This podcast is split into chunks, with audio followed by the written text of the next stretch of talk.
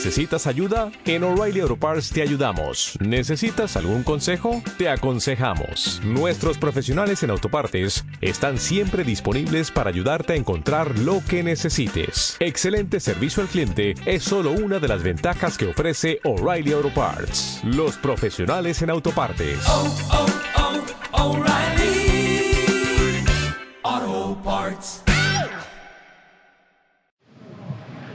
Muy buenos días. Nos da mucho gusto estar en Hermosillo, en Sonora, iniciando la semana. Como ustedes saben, todos los días de 6 a 7 de la mañana, hora de la Ciudad de México, nos reunimos los integrantes del Gabinete de Seguridad y ahora eh, corresponde hacer esta evaluación aquí en Sonora. Nos reunimos con ese propósito los integrantes del Gabinete de Seguridad y eh, nos acompaña la gobernadora Claudia Pavlovich de Sonora, que siempre ha estado trabajando de manera coordinada con el gobierno federal. Llevamos muy buenas relaciones. El día de hoy vamos a tratar desde Hermosillo, Sonora, cuatro temas que consideramos importantes. Eh, el tema de seguridad, el tema de quién es quién en los precios de los combustibles, en este caso de las gasolinas, del gas, que se hace todos los lunes a nivel nacional y también se va a informar sobre la carretera que se está construyendo aquí en Sonora, que está en proceso de construcción. Eh, desde luego comenzamos con la participación de la gobernadora Pavlovich.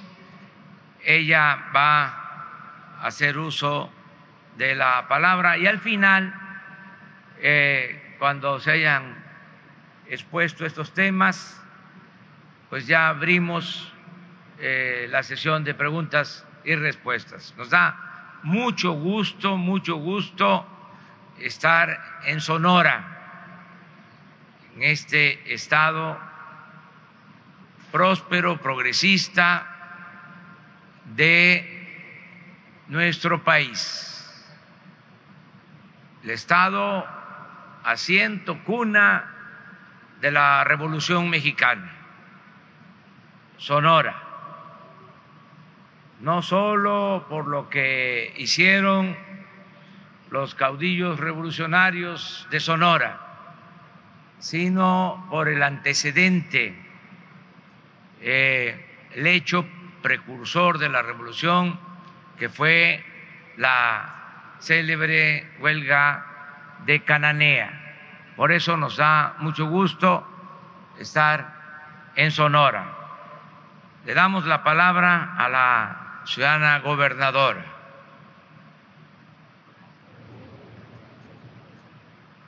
Muy buenos días a todas y todos ustedes. Muchas gracias, señor presidente, por haber llevado aquí a cabo eh, la reunión de gabinete de seguridad, como lo hace todas las mañanas, y por supuesto llevado aquí a cabo en este momento la famosa mañanera aquí en Hermosillo, Sonora. Muchas gracias a todos los medios de comunicación que nos acompañan de aquí y por supuesto los que vienen de fuera, muy bienvenidos. Les ha tocado muy buen clima, la verdad, hubieran venido la semana pasada y saldrían corriendo. La verdad, eh, con la con la pues la benévola noticia de que estamos reunidos aquí, muy claramente, específicamente sobre el tema de seguridad, los retos que tenemos en Sonora, ya lo sabemos, que es el homicidio doloso. Estamos muy por debajo de la media nacional en lo que se refiere a todos los delitos patrimoniales, pero aquellos que se refieren al homicidio doloso tenemos una, aunque estemos por debajo de la media nacional, tenemos un reto muy importante porque como bien lo decíamos y nos los, establecían claramente, pues eh, siete de cada diez homicidios en Sonora eh, pues se cometen con arma de fuego y tienen algunos o muchos que ver con la delincuencia organizada. Tenemos un gran trabajo por hacer en forma coordinada. Agradezco muy especialmente la llegada de la Guardia Nacional, el apoyo de la Marina en la zona de Guaymas y Empalme, el, el apoyo del Ejército en las ciudades de Hermosillo y de Cajeme. Como bien saben, hace poco se llevó una reunión también de seguridad donde estuvo presente el secretario Alfonso Durazo, el general, el almirante y todos los integrantes del gabinete donde se tomaron algunas acciones y decisiones para establecer bandos militares en las comisarías de algunos municipios. Hay mucho por hacer, eh, no es por el tema de que estemos en el 27 lugar, aunque ustedes no lo crean, pero así es, no lo digo yo, lo dicen los números del Secretariado Ejecutivo Nacional en el tema de todos los delitos. En donde tenemos problemas es en el tema de alto impacto, que es el homicidio doloso, obviamente derivado de delincuencia organizada y por nuestra situación geográfica, como bien lo mencionaban, eh, nuestra amplia eh, franja fronteriza con Estados Unidos y lamentablemente también por el consumo de drogas y alcohol de nuestra gente, sobre todo de nuestros jóvenes. Muchas gracias, señor presidente, por estar aquí. Gracias a todo el Gabinete de Seguridad, señora secretaria de Gobernación. Y bueno, algún tema que les van a platicar por ahí es el tema que todos conocemos de la cuatro carriles, famosa carretera cuatro carriles, estación Don Nogales, tan añorada por los sonorenses y con muy poco tiempo estará terminada. Pero sobre eso habrá de hablarles, por supuesto, el secretario Jiménez Espriu. Muy buenos días a todos y bienvenidos.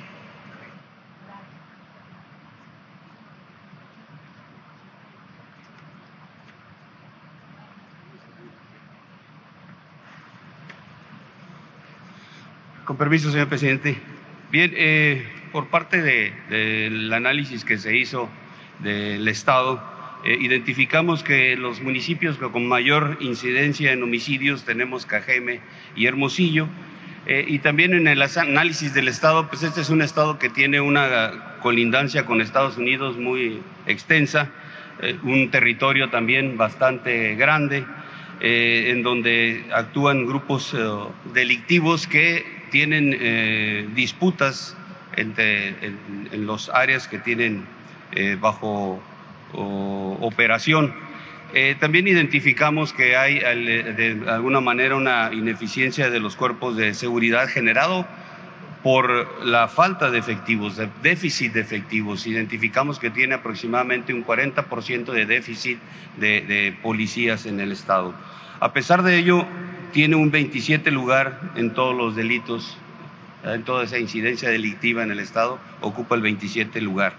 Eh, para poder eh, coadyuvar en la seguridad del Estado, tenemos un despliegue, ya está ahí en la, pantalla, un despliegue en donde el, SEDENA tiene un total de 4.323 hombres, eh, hay en apoyo a la Guardia Nacional, en apoyo a las operaciones, la parte logística, y hay eh, despliegues permanentes, ahí están los números, en total, como ya mencioné, 4.323. Eh, este despliegue están en bases de operaciones urbanas en las principales ciudades, en puestos militares de seguridad estratégicos como Querobabi, en donde una medida que se tomó es agilizar el tránsito en ese punto para evitar daños a todo el transporte que, que por ahí eh, cruza y se están haciendo revisiones aleatorias para que este movimiento sea más rápido. Hay también destacamentos de seguridad, de seguridad aductos, eh, seguridad de instalaciones vitales y también atendiendo el problema de la migración. Eh, la Secretaría de Marina con 568 elementos, también haciendo esas mismas operaciones que, cité, la Guardia Nacional, en las cuatro coordinaciones regionales que ahorita existen y que se desdoblarán posteriormente cuando vaya creciendo en ocho coordinaciones. Ahorita se tiene un total de 1.186 elementos que a final de año eh, estimamos tener a 1.800 hombres aquí desplegados en las cuatro coordinaciones. La Policía Federal en proceso de transición con 706 hombres en, en el Estado, Policía Estatal 1.173, Policía Municipal 3.963, haciendo un total eh, general de casi los 12.000 hombres en seguridad en el ámbito federal y estatal y municipal. Eh, hemos identificado como problemática y que debemos de atender también eh, pues eh, una penetración de la delincuencia organizada en, en el cuerpos policiales. Como parte de la estrategia a, este, implementar es, eh, nos centramos en cinco municipios, que, KGM, Hermosillo, Guaymas, Empalme y Navojoa, en donde personal militar y personal naval serán las cabezas de, la seguridad pública en esos municipios, eh, apoyados con eh, algún personal también adicional de nosotros. Eh, y esto va a servir para que dentro del proceso de depuración, pues iniciemos por esa parte.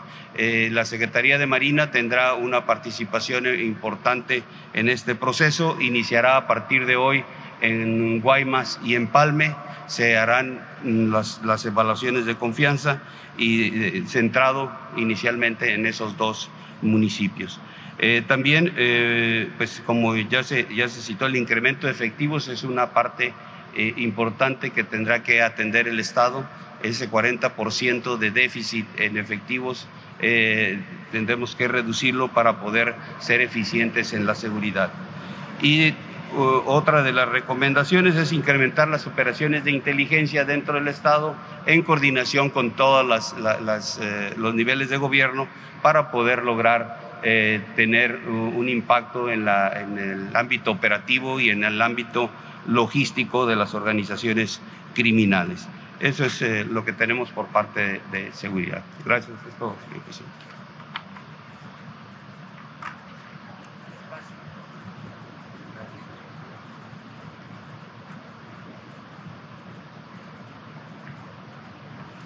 Muy buenos días, señor presidente, señora gobernadora, buenos días a todas y a todos. Felicidades por el informe tan puntual el día de ayer, señor presidente. ¿Quiénes quieren los precios de las gasolinas?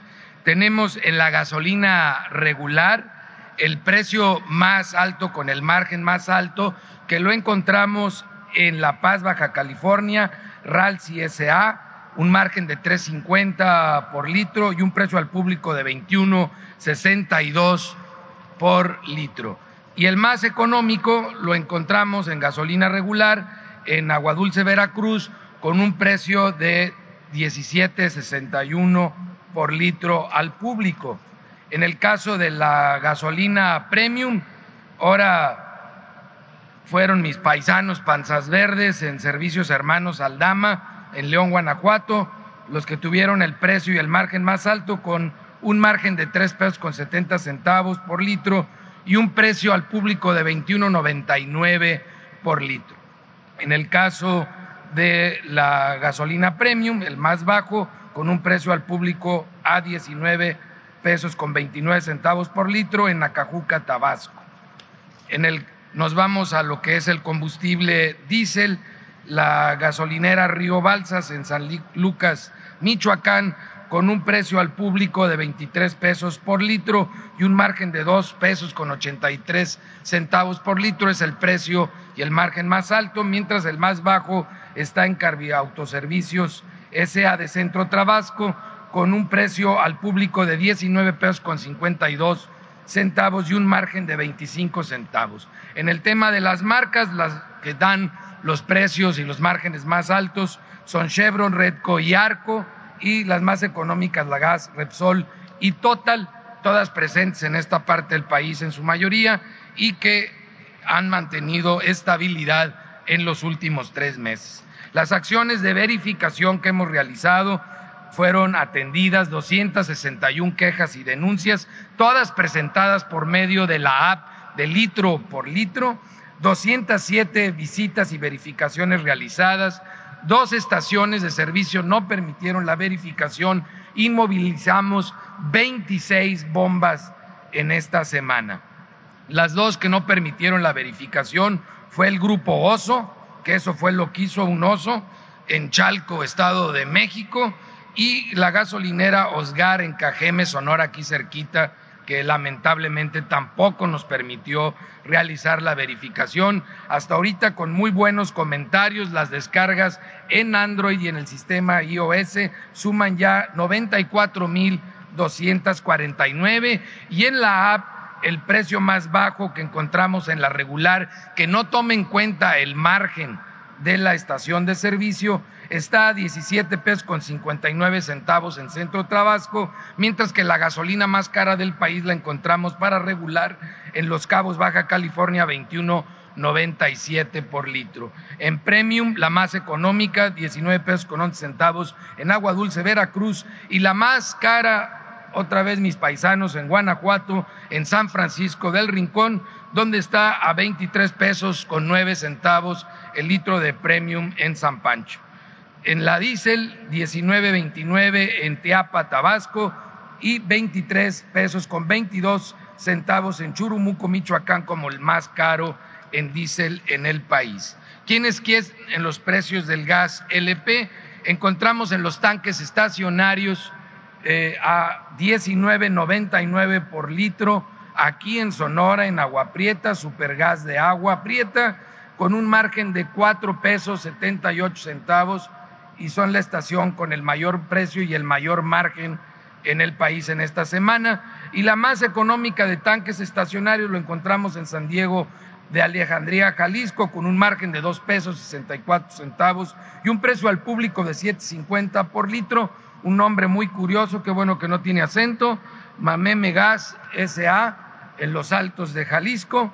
Y eh, el más caro en el gas eh, para cilindros por kilo a 20 pesos con 32 centavos por kilo, lo encontramos en Gas del Caribe, en Cozumel, Quintana Roo, eh, con un margen de 9 pesos y 8 centavos, mientras que el más económico lo ofrece en Tarímbaro, Michoacán, Servigas, con un margen de 4 pesos 89 centavos 13 pesos 68 centavos por kilo el precio al público. La verificación de gas en esta semana hicimos verificación a 30 estaciones de venta de gas LP, 15 resultaron con infracciones, fue alto en esta semana, tres se negaron a ser verificadas y las estamos sumando para un operativo especial con fuerza pública de 110 básculas verificadas, 14 fueron inmovilizadas porque no daban el peso adecuado. Se además inmovilizaron cuatro vehículos de siete y 10 de 31 autotanques. 13 lotes con 371 cilindros de gas fueron verificados. Hoy fue alto el porcentaje de los que no cumplen con la norma y en consecuencia ponen en riesgo a los consumidores, que fueron 102 tanques, cilindros inmovilizados, un 27%.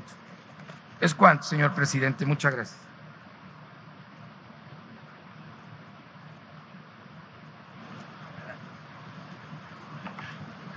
Eh, con su permiso, señor presidente, con su venia, señora gobernadora, vamos a hacer un eh, muy breve recuento de cómo están los trabajos de modernización y ampliación de la carretera federal eh, estación Don Nogales.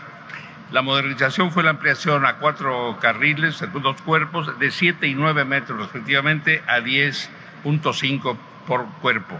Son 651 kilómetros eh, por cuerpo, 459 son ahora de cuota y 192 libres de peaje.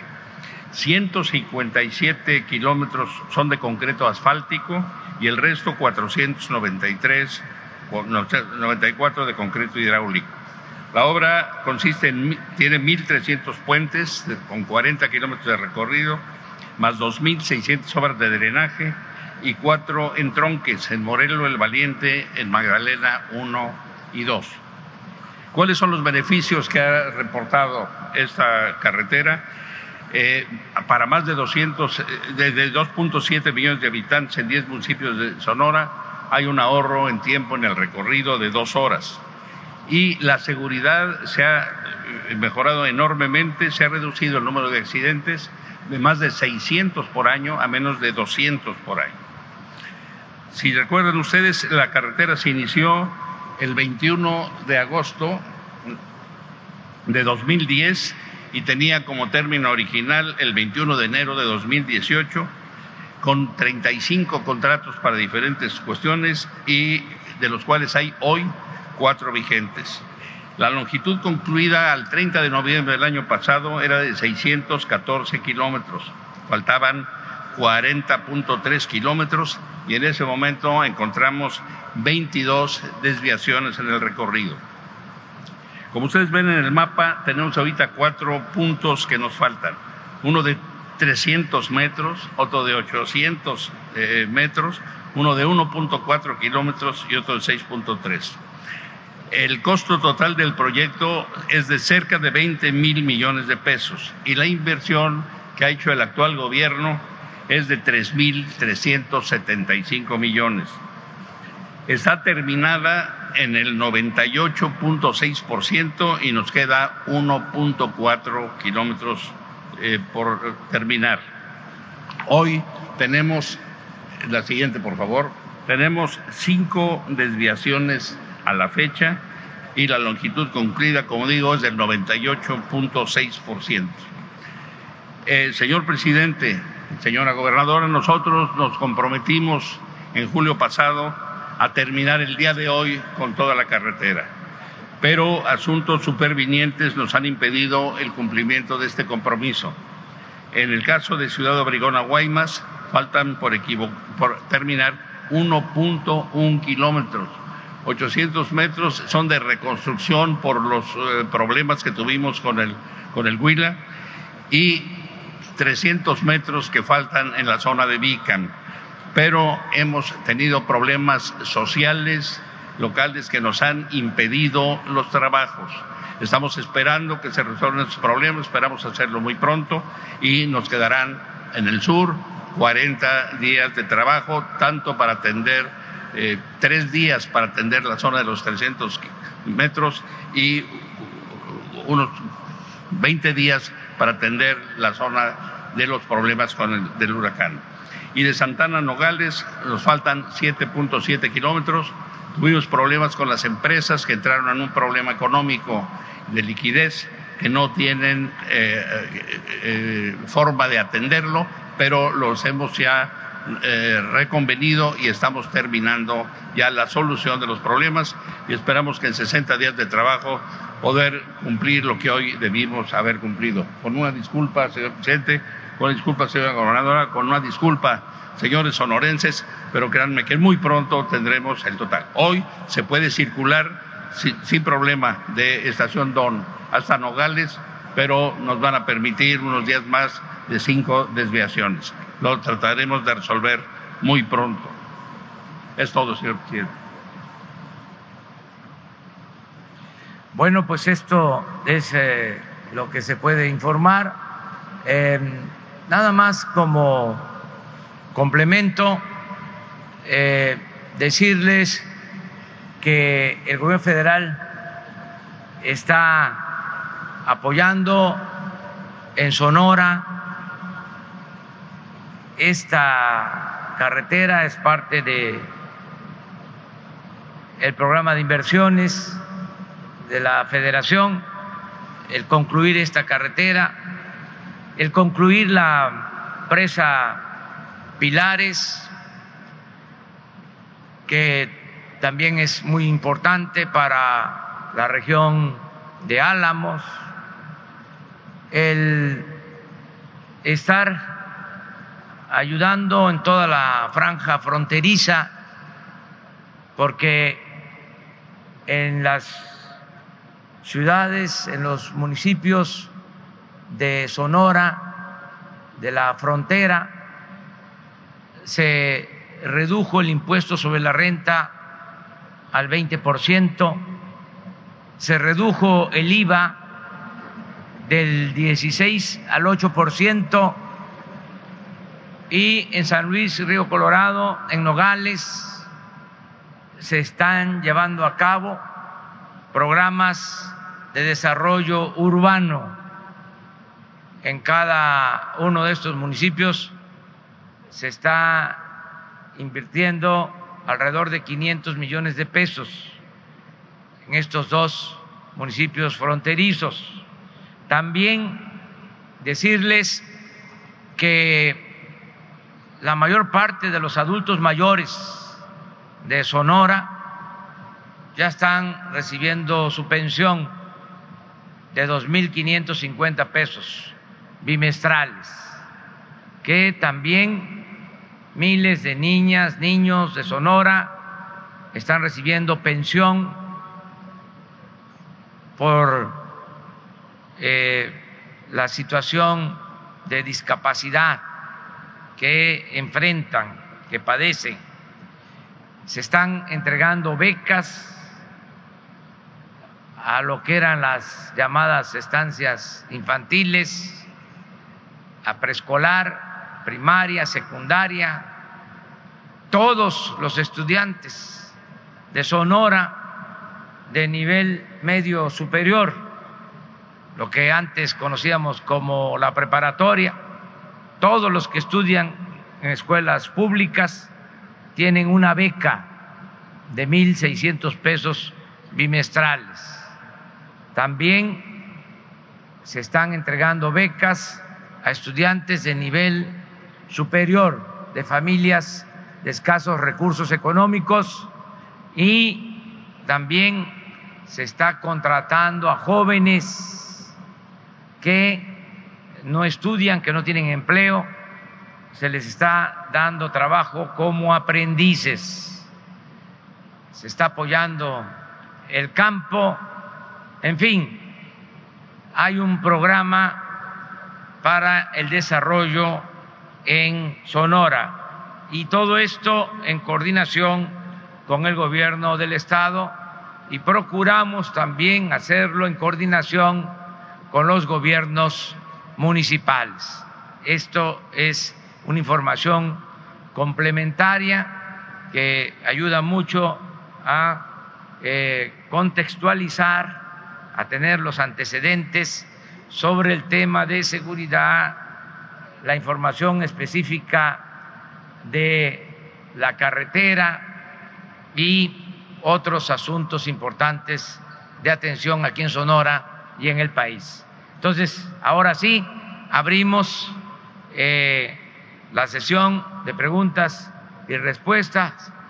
Vamos a hacerlo como siempre, como lo hacemos en otros estados, una pregunta de un medio local y eh, una para un medio nacional. Eh, los que van allá a las conferencias que son de Sonora, pues ahora seguramente no van a preguntar porque ya este, ellos eh, han ejercido ese derecho, pero también no es prohibitivo que quiera volver a preguntar, lo puede hacer. Pero vamos a empezar con, ¿sí?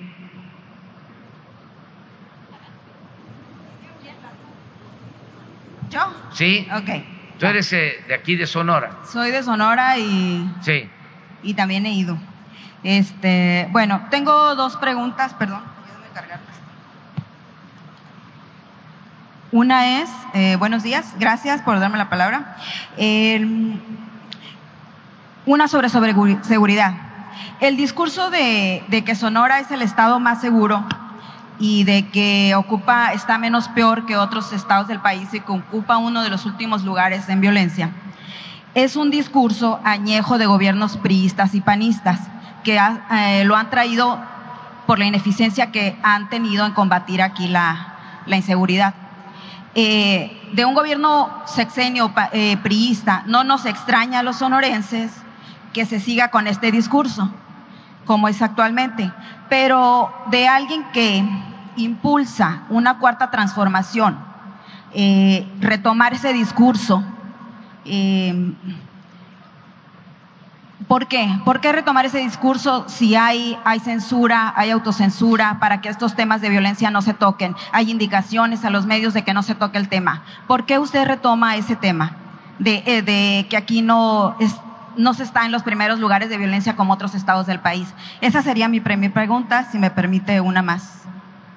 Bueno, nosotros no ocultamos nada, eh, informamos todos los días sobre este tema. En el caso de Sonora, eh, informó el general en cuanto a incidencia delictiva, eh, está Sonora abajo de la media nacional, ese es eh, el dato que tenemos, pero además es información pues de dominio público donde tenemos problema es en el caso de homicidios, en lo que corresponde a Sonora. Ha crecido eh, la incidencia delictiva y en particular en lo que tiene que ver con homicidios. Eso es lo que se está informando, por eso se están llevando a cabo acciones para eh, reforzar a la policía de los municipios, la policía estatal, el despliegue de la Guardia Nacional. Estamos trabajando con ese problema, para enfrentar ese problema. En Navojoa no se ha eh, aceptado aún el municipio, los municipios han tenido problemas para aceptar a los, a los, a los jefes que se designaron militares.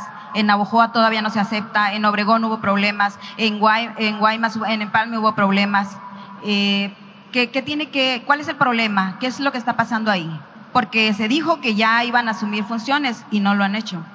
Tengo la información de que son cuatro municipios donde ya hay este acuerdo que las Fuerzas Armadas ayuden en la seguridad pública, sobre todo para reforzar a policías municipales.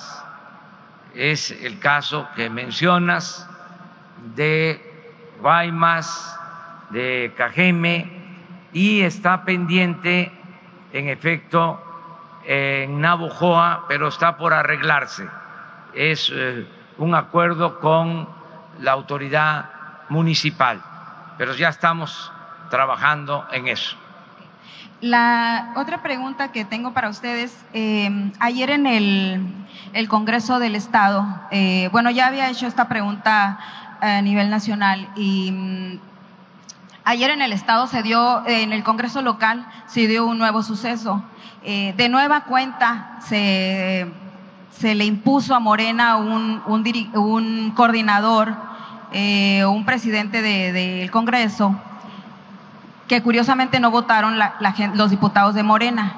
Entonces, el, usted como impulsor de este partido o de esta ideología de la 4T, eh, ¿qué opina de que o da por perdido ya de plano algunos congresos, como es el caso de Sonora, como es el caso de Baja California Sur, donde de plano Morena ha quedado relegado a, a, un, a la minoría, ha quedado como oposición, porque ayer, por ejemplo, se unieron los, los priistas, panistas y todos los partidos para designar al coordinador de la bancada.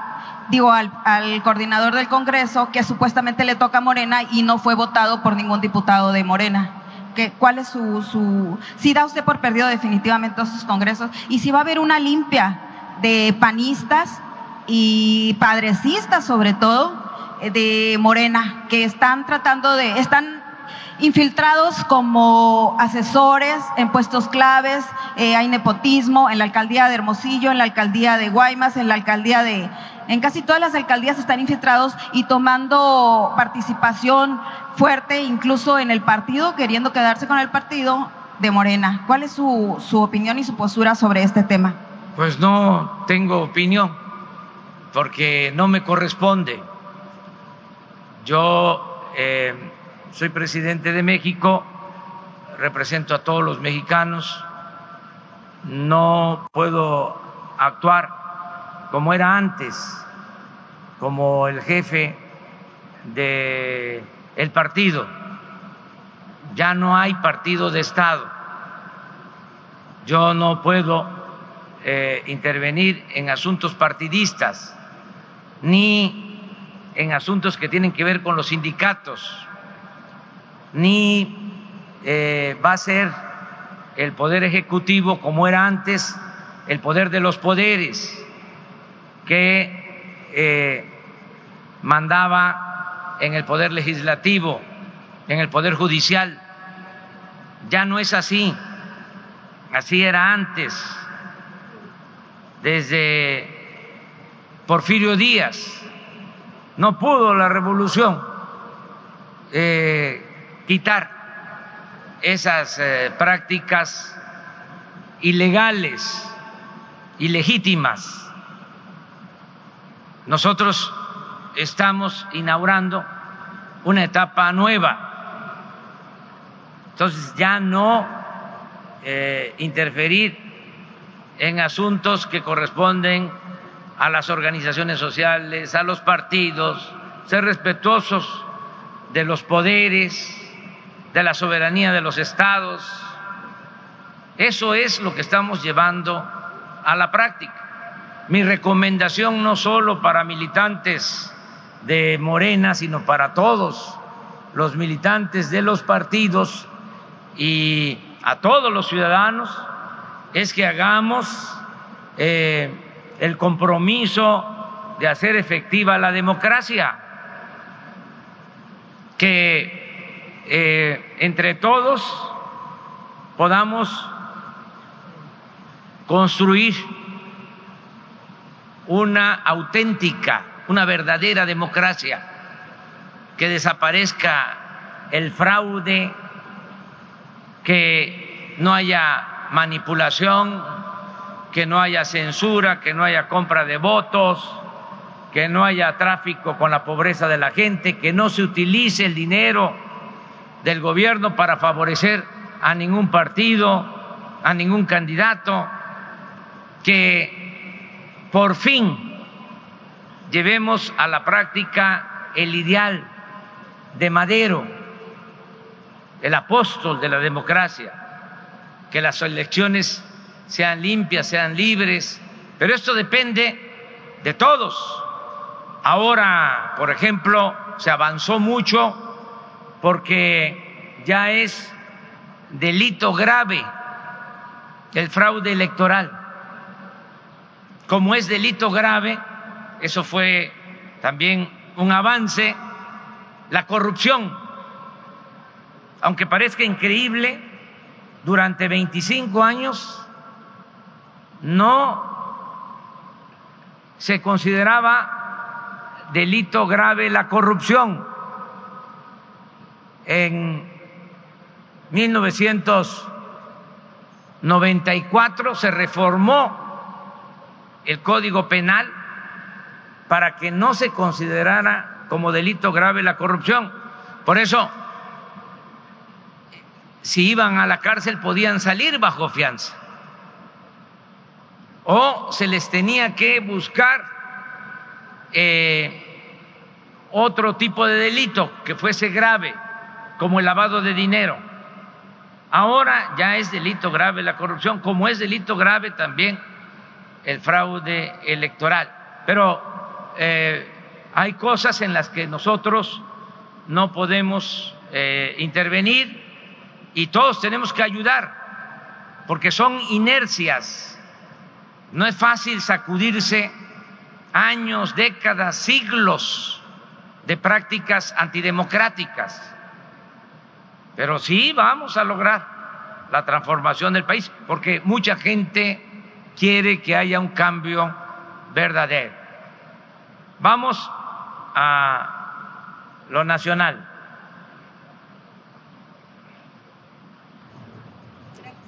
señor presidente. Sandra Aguilera, de Grupo Larsa Comunicaciones. En el marco del derrame de ácido sulfúrico en el río Sonora por parte del Grupo México, quisiéramos saber cómo van las mesas de negociación que iniciaron hace unas semanas. Gracias. Estamos eh, ya por iniciar una mesa de acuerdos entre el Grupo México y representantes de trabajadores mineros y también de ambientalistas. Estamos eh, por tener ya estos encuentros y hacer una evaluación sobre eh, los daños y el cumplimiento de los compromisos. En el caso de las afectaciones en Sonora, en eh, el derrame que afectó el río Sonora, también eh, lo de Guaymas, revisar todo esto. Les informo que ya me entrevisté con el director, presidente del Consejo del Grupo México, eh, Germán Larrea, y lo estoy haciendo también con dirigentes de mineros y estoy hablando con ambientalistas y le he pedido a Víctor Manuel Toledo, secretario de Medio Ambiente, que atienda de manera especial este asunto. Y otra pregunta, eh, ¿irá a venir usted a inaugurar la carretera que se tiene programada 60 días eh, para entregarla? No voy a decir ya la fecha. Fíjense que dije para abril o para este, mayo. para abril, abril o para mayo y este no se pudo. Luego otra fecha y tampoco. Y ahora ya hasta me recomienda el ingeniero, yo le tengo a él mucha confianza de que ya no eh, fijemos fecha, porque cada vez que fijamos una fecha, este, nos presionan más eh, y nos detienen la obra y eh, hasta extorsionan.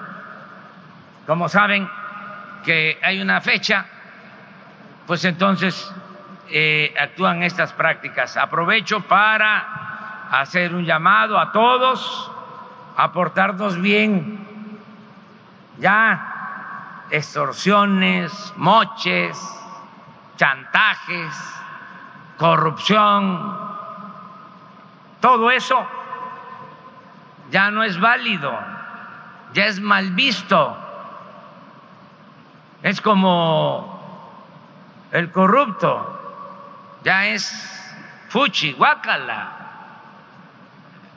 Ya ser corrupto es traer una mancha que no se quita ni con todo el agua de los océanos.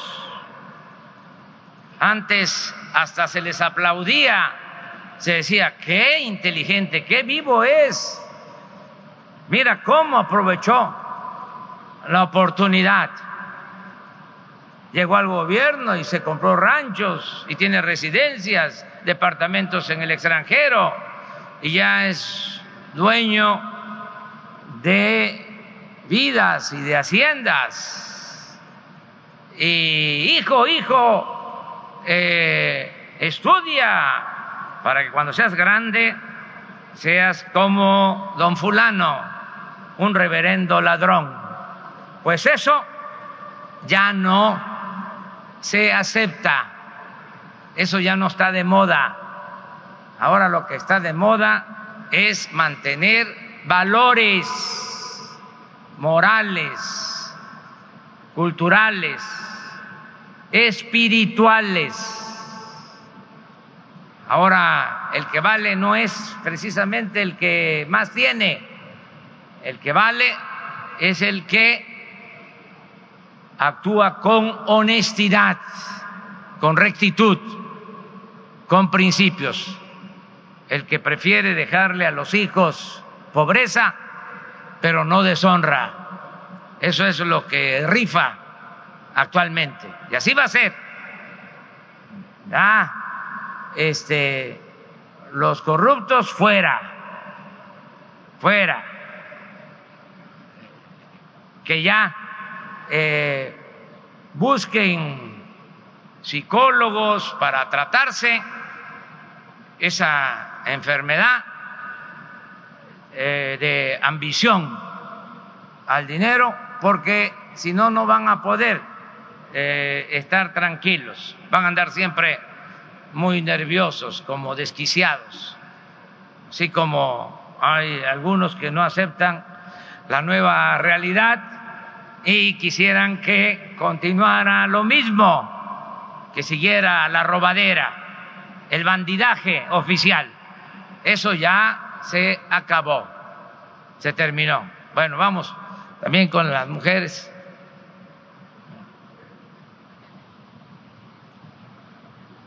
Buenos días, presidente. Tania Vázquez, del Imparcial de Sonora, La Crónica Mexicali y Frontera de Tijuana. Eh, una pregunta relacionada a la cuatro carriles. Aquí habrá sanciones para empresas o funcionarios por el atraso en la entrega. Y otra pregunta eh, sobre el tema del fondo minero. Se había anunciado que habría modificaciones, eh, que se entregarían los recursos directos a los municipios. Aquí, ¿cuándo se, se, presentarían estas modificaciones? ¿Cuándo se, se implementarían? ¿Qué modificaciones serían? ¿Qué pasaría con los recursos del 2018? Y si habrá investigaciones a gobiernos estatales y municipales sobre la aplicación de estos recursos. Gracias. Muy bien, pues vamos a que conteste la primera pregunta el ingeniero y yo la segunda. En todos los casos de todas las obras, nosotros estamos trabajando para terminar las obras y todas las irregularidades que estamos encontrando las estamos turnando a las instancias correspondientes para que ellas apliquen las sanciones del caso cuando eso se. En el caso de toda la carretera así, así ha sido como en todas las obras. En el caso de los cuatro puntos en donde estamos hablando, no hay un, un problema en la parte sur eh, imputable a la, a la constructora y en la parte norte estamos analizando las cuestiones para ver por qué hubo este problema económico de las constructoras y nos han retrasado las obras.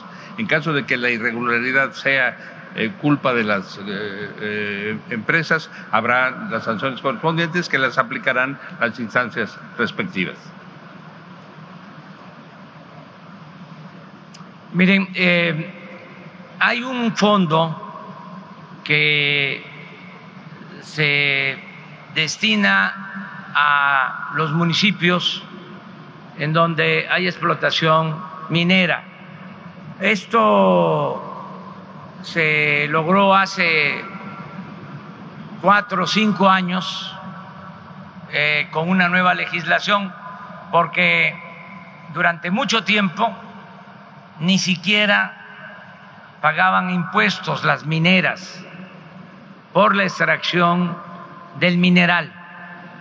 Fue una lucha que se dio durante mucho tiempo cuando estábamos en la oposición, y se logró de que pagaran un impuesto para beneficio de las comunidades afectadas o cercanas a las minas. Sonora es un estado minero importantísimo y por lo mismo le corresponden a Sonora alrededor de mil millones de pesos de ese fondo. No se ha podido ejercer porque eh, queremos que le llegue el dinero a la gente.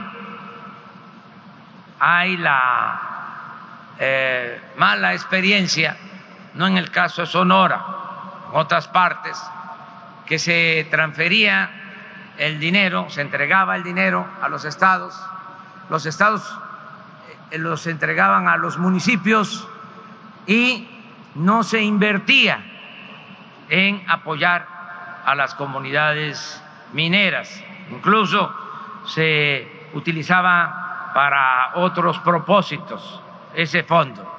Hay ahora una controversia sobre el manejo de estos fondos en el Poder Judicial está por resolverse. Vamos nosotros a acatar el fallo del el Poder Judicial, pero sí los fondos van a llegar a las comunidades mineras de Sonora, estos mil millones de pesos. Lo que queremos es que le lleguen de manera directa, que no haya intermediarios en el manejo de estos fondos. Así estamos actuando en todo. Ayer lo decía yo en el informe, mis asesores, la gente del pueblo me dice, no nos mande el dinero a través del gobierno porque se lo clavan. Eh, procure entregarlo de manera directa y es lo que estamos haciendo en todo, porque eh, se entregaba mucho dinero a las organizaciones sociales, civiles, a las organizaciones, aunque parezca eh, paradójico, no gubernamentales, así se llaman. Y resulta que recibían fondos del gobierno o las instancias de gobierno y no llegaba el apoyo. Entonces estamos ahora procurando que estos apoyos lleguen de manera directa y esa es la controversia que existe, pero sí se van a entregar esos fondos a los municipios mineros. Yo calculo que en este año, antes de que finalice este año, ya van a estar ejerciéndose esos fondos. Corresponde a México, al lo nacional.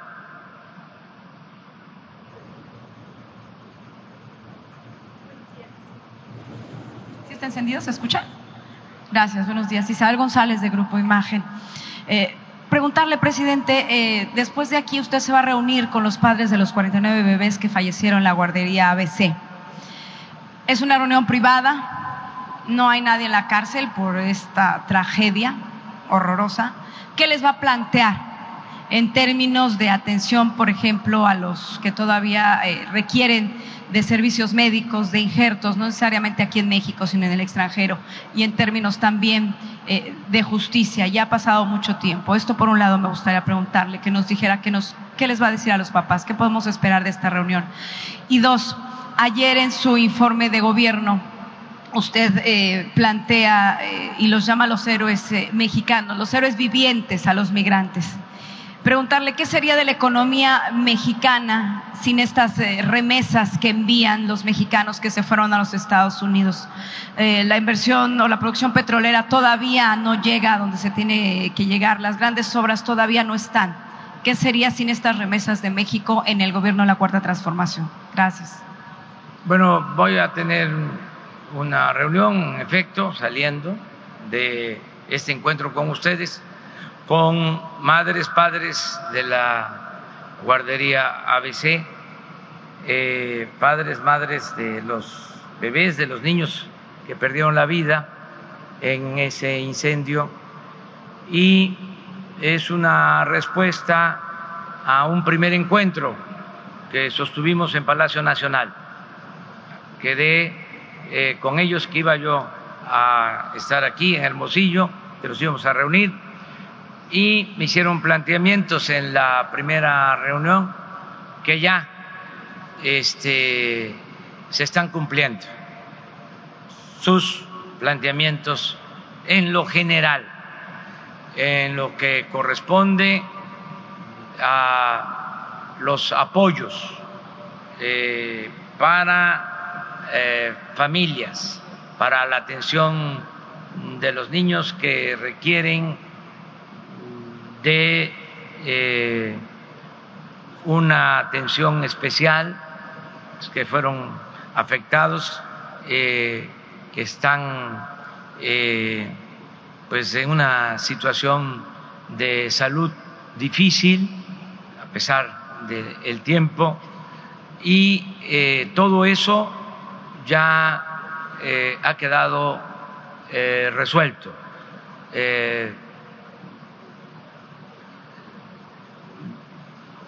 emití una recomendación al Instituto Mexicano del Seguro Social para que asumiera su responsabilidad plena en eh, la atención de la demanda de las madres, de los padres de la guardería. Está eh, pendiente el proceso eh, judicial, el reabrir eh, el caso para castigar a responsables. el presidente de la Suprema Corte de Justicia en su momento hizo una recomendación sobre este tema y se le está pidiendo que ayuden, que participen para que se lleve a cabo la investigación sin eh, obstáculos, que no haya influyentismo de por medio, que se actúe con apego a la ley y que haya justicia. Eso es en general lo que estamos este, haciendo y es lo que vamos a platicar el día de hoy con ellos. Me va a acompañar el, el director del Seguro Social y viene también el subsecretario de Gobernación, desde luego la secretaria, la licenciada Olga Sánchez Cordero, y Alejandro Encinas y vamos a trabajar con ellos. ¿Qué fue lo otro que preguntaste? ¿Qué sería de la ah, economía mexicana sin sí, remesas? Eh, pues es una realidad. Eh, la economía de México se beneficia mucho de las remesas. En los primeros seis meses de este año nuestros paisanos enviaron a sus familiares más de 18 mil millones de dólares. Se estima que este año vamos a recibir un poco más de 35 mil millones de dólares de remesas. Es algo muy importante porque eh, con esto se reactiva mucho la economía popular. Es un dinero que llega a millones de familias y es lo que eh, ayuda al sustento de mucha gente. Es, eh, yo diría que la inversión principal para la gente del pueblo. Luego está lo que ahora nosotros estamos invirtiendo todos los programas de bienestar que le ayudan también a la gente pobre, a la gente humilde y lo que ellos hacen, porque el pueblo de México es un pueblo trabajador, su siembra, su producción de autoconsumo, entonces todo esto es lo que permite que haya ingresos y que millones de mexicanos puedan eh, vivir con un poco de bienestar. Entonces es muy importante el apoyo de nuestros paisanos migrantes, por eso tenemos que apoyarlos, protegerlos, son héroes vivientes. Ahora, si eh, me preguntan qué hacer hacia adelante. Yo creo que a pesar de la importancia que tienen esas remesas, lo más eh, decisivo, lo más trascendente, es que el mexicano no se vea obligado a emigrar, que el que salga del país lo haga por gusto, no por necesidad, como lo hicieron muchos los que están ahora del otro lado de la frontera. Entonces queremos que la migración sea opcional, no forzada. Y por eso lo que queremos es crear condiciones para que el mexicano pueda trabajar y ser feliz donde nació, donde están sus familiares, sus costumbres, sus culturas. Es un cambio completamente. ¿Por qué se dio este fenómeno migratorio? Llegaban a irse hasta 500 mil por año de México en este periodo neoliberal. Entonces ahora lo que queremos pues es que eh, se pueda desarrollar nuestro país y que la gente no se vea obligada a emigrar. Es un cambio completo. Por eso estamos regresando al campo, por eso eh, se está apoyando la actividad productiva y el bienestar del pueblo. Es un modelo completamente distinto. En los gobiernos anteriores hasta se decía, vamos a preparar a enfermeros, porque en Estados Unidos va a haber mucha población mayor que va a necesitar de atención y vamos a capacitar a los mexicanos para que se vayan a trabajar allá de enfermeros o de jardineros. Nosotros ya no queremos eso. Sí, eh, es una bendición lo de las remesas, porque a pesar de que se fueron eh, a buscarse la vida, arriesgándolo todo, ahora nos están ayudando.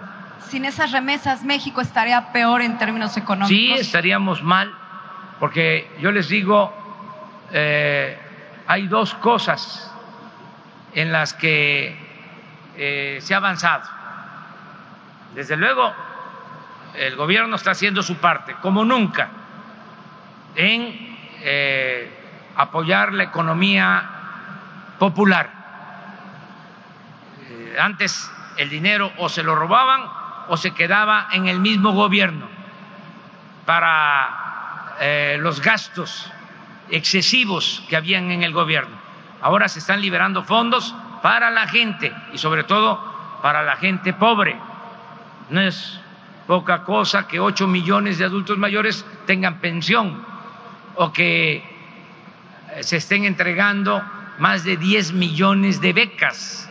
Eso nunca en la historia de México había sucedido.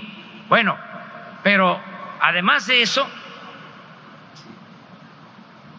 dos ingresos son muy importantes, dos ingresos. Las remesas y el comercio exterior, que ha crecido. O sea, lo que va a la economía popular y lo que está ingresando por el comercio exterior. Lo que nos falta eh, es eh, impulsar más, promover más la inversión privada nacional. Eh, en eso es que eh, vamos a dedicar más tiempo. Gracias, presidente. Nada más. Sonora.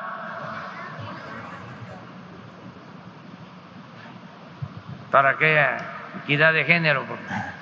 Buenos días, señor presidente. Julio Sánchez de borderlinea.com y Radio AMLO en Arizona. La pregunta es en el sentido de que si está usted enterado de lo que está sucediendo en nuestros consulados, especialmente tenemos algunas situaciones que se están dando en los consulados. Usted ha declarado que los consulados se van a convertir en unas defensorías, pero lamentablemente estamos viendo que permanece aún la estructura del viejo régimen dentro de los consulados. Es una preocupación que tenemos los mexicanos en los Estados Unidos. Está el caso, por ejemplo, en Douglas, que se encuentra sin un titular consular.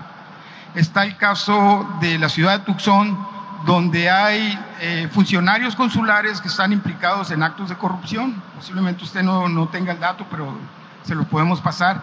Y en el caso de la ciudad de Houston, donde la cónsul se niega a recibir a la comunidad mexicana de Texas, de, de Houston, no de la ciudad de Houston. Esa, eh, mi pregunta sería en el sentido de que si usted está enterado y si está enterado, ¿qué es lo que va usted a hacer en ese sentido? tengo una pregunta para la para nuestra gobernadora, Claudia Pablo Luis. En el ah, estado de Arizona se están, eh, se van a emitir licencias de, de, conducir nosotros sentimos los, los mexicanos, los sonorenses en, en el estado de Arizona que estas licencias no tienen ninguna validez y las está impulsando la representación del estado de Sonora a través de algunos de sus funcionarios. A, a ver si usted estaba enterada también de esto. Muy bien. Mire, en el caso de los consulados, yo tomo nota, eh, voy a pedirle al secretario de Relaciones Exteriores, Marcelo Ebrard, que eh, se informe sobre esta situación que nos está planteando, si es de nuestro interés, es una prioridad que los 50 consulados que tiene México en Estados Unidos eh, protejan a nuestros paisanos, que actúen como procuradurías de defensa de los migrantes, de nuestros paisanos. Eh, y hay una renovación que se está llevando a cabo. Eh, se están cambiando a los cónsules, se está procurando que sea gente profesional y eh, vinculada, eh, que tenga eh, convicciones y que le importe la situación de nuestros migrantes y que se aplique para que no haya malos tratos y se proteja a nuestros paisanos. eso lo estamos haciendo. Ya se termina de que van a ir de cónsules los políticos. Saben cómo era antes, ¿verdad? Que este si le iba mal a un político lo podían mandar de cónsul, ¿sí? O a una embajada. Eso estamos eh, evitándolo. Es como los delegados de los gobiernos del gobierno federal en los estados. Le iba mal a un político, a ver, vete de delegado del seguro, del ISTE, de agricultura, de lo que fuese. Ya no hay delegaciones en los estados. Eso también debe de quedar muy claro, que habían como 40, 50 delegaciones en los estados. Nos cuesta trabajo desactivar todo esto por que había la mala costumbre. Entonces, todavía internamente hay resistencias, pero ya se tomó la decisión. Fue lo mismo que se hizo con cancelar las 51 oficinas del gobierno federal en el extranjero, las oficinas de ProMéxico que estaban ubicadas en las grandes ciudades del mundo. Ayer lo dije, Además de que se gastaba, supuestamente era para promover a México. Aquí en Hermosillo ni en ninguna parte del país hay oficinas pro Alemania o pro Francia o pro Italia o pro Estados Unidos, que podría tener alguna justificación dada la vecindad. Era hasta ridículo tener estas oficinas por el derroche que había ahí acomodaban a sus allegados. Todo eso se está corrigiendo. Entonces, le vamos a pedir a Marcelo que él explique sobre este asunto.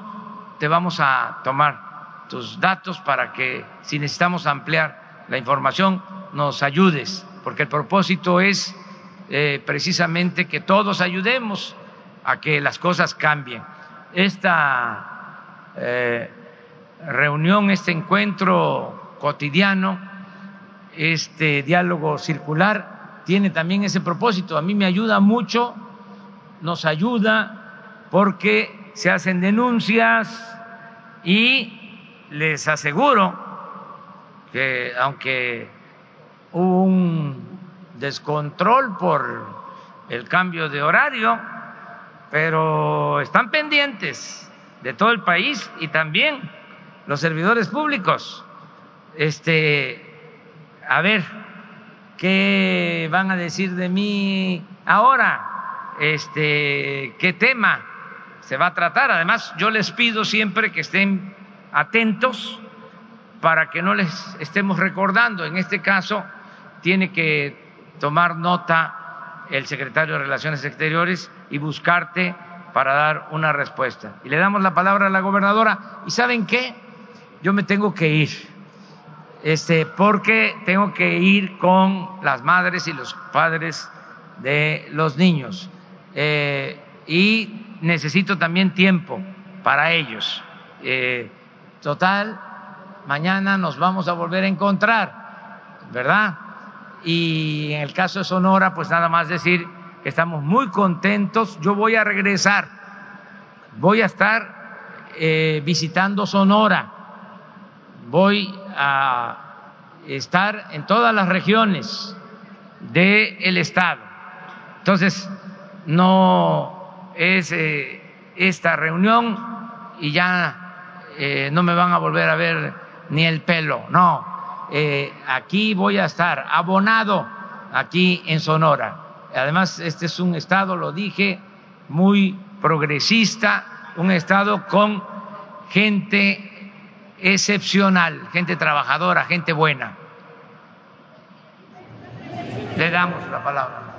A ver, a, la respuesta de que si son legales o ilegales, por supuesto que son legales. Tenemos una comisión Sonora Arizona, pero por supuesto que esas licencias es solamente que las llevan y las traen. ¿Por qué? Porque no es posible que nuestra gente que vive en, el, en Arizona tenga que venir a Nogales, a Hermosillo a sacar su licencia cuando si hay una oficina ya, pues que por supuesto sirva para esos trámites que para ellos son muy importantes. Gracias, es cuanto.